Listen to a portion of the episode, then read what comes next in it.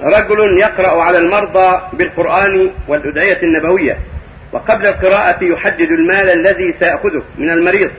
فما هو رأي سماحتكم في هذا؟ لا بأس بذلك إذا كان يقرأ ما يتيسر من القرآن يدعو لهم بالدعوات ويدعو المريض، لا بأس يحدد الأجر الذي له، كما وقع للصحابة لبعض الصحابة مع نذير اللدغ، وكانوا نزلوا بهم ولم يضيفوهم، فجاءوا إليه يطلبون أن يقوا هذا المريض، فقالوا إلا بأن تضربوا له سهما، فضربوا له شيئا قطعا من الغنم